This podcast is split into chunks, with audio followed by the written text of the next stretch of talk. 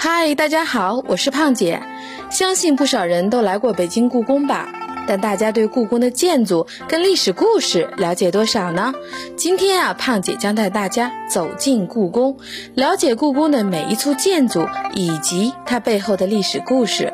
今天啊，咱们一起来听听为什么清朝把坤宁宫改建成祭神的场所呢？清代对坤宁宫哪些地方做了改建呢？坤宁宫在明代啊，一直是皇后所居的正宫。自从顺治入关后，却把它改成了一个祭神的场所，只留了东边两间作为皇帝大婚时的婚房。这又是为什么呢？说起这个呀，就不得不提萨满教。萨满教产生于远古，没有统一的教义与经典，也没有统一的宗教组织和创始人。其基本的观念和信仰主要是万物有灵，自然存在，多神存在。主持祭祀的萨满可以通过祭祀、舞蹈、音乐和咒语等形式，实现与神灵世界的沟通，以达到如治病、祈福、驱魔等不同的目的。与大多数满洲人一样，努尔哈赤与皇太极也遵从萨满教，他们将萨满祭祀纳入宫廷，建。立堂子，并在正寝祭祀。入关后，这一传统得到了延续。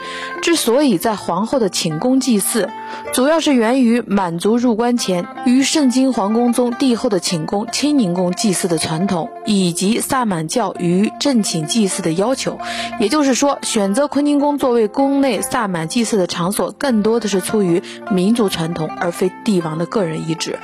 坤宁宫作为萨满祭祀场所，始于顺治初年。顺治帝于顺治元年九月到京，十月便访圣京清宁宫，制定了坤宁宫四神礼。此后，于坤宁宫进行萨满祭祀，逐渐成为定制。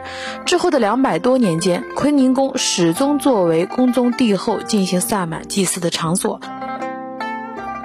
为了便于祭祀，坤宁宫经历过数次重修。顺治十二年（一六五五年），对坤宁宫进行了首次改建，反照沈阳盛京清宁宫，将其改为满族特有的口袋房形式，彻底改变了坤宁宫的面貌。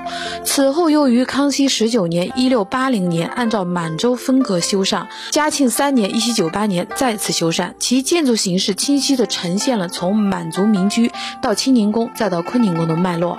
清代对坤宁宫的满洲风。风格改建主要集中在建筑方面，即门窗的位置和形制的改变。主要改变有三：第一，改建后的坤宁宫按满族民居的传统，将门设在了东一次间，打破了汉式宫殿传统的对称居中模式；第二，将原菱花格扇门窗改为满族传统的窗纸糊在外的直棂吊搭式窗，并将这种独特的形式一直保持到了清末。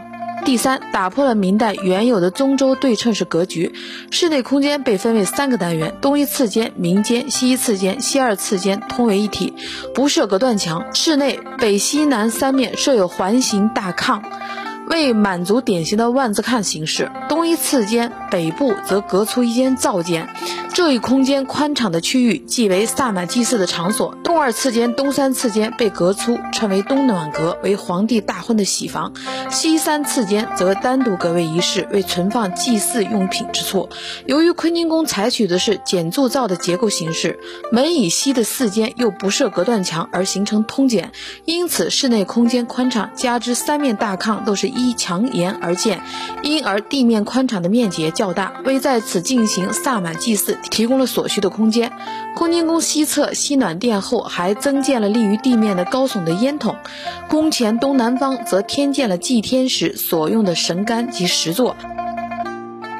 嗨，今天的故宫知识就先分享到这里了，喜欢的朋友们可关注胖姐，下回咱们继续分享坤宁宫祭神吃肉。究竟是怎么一回事呢？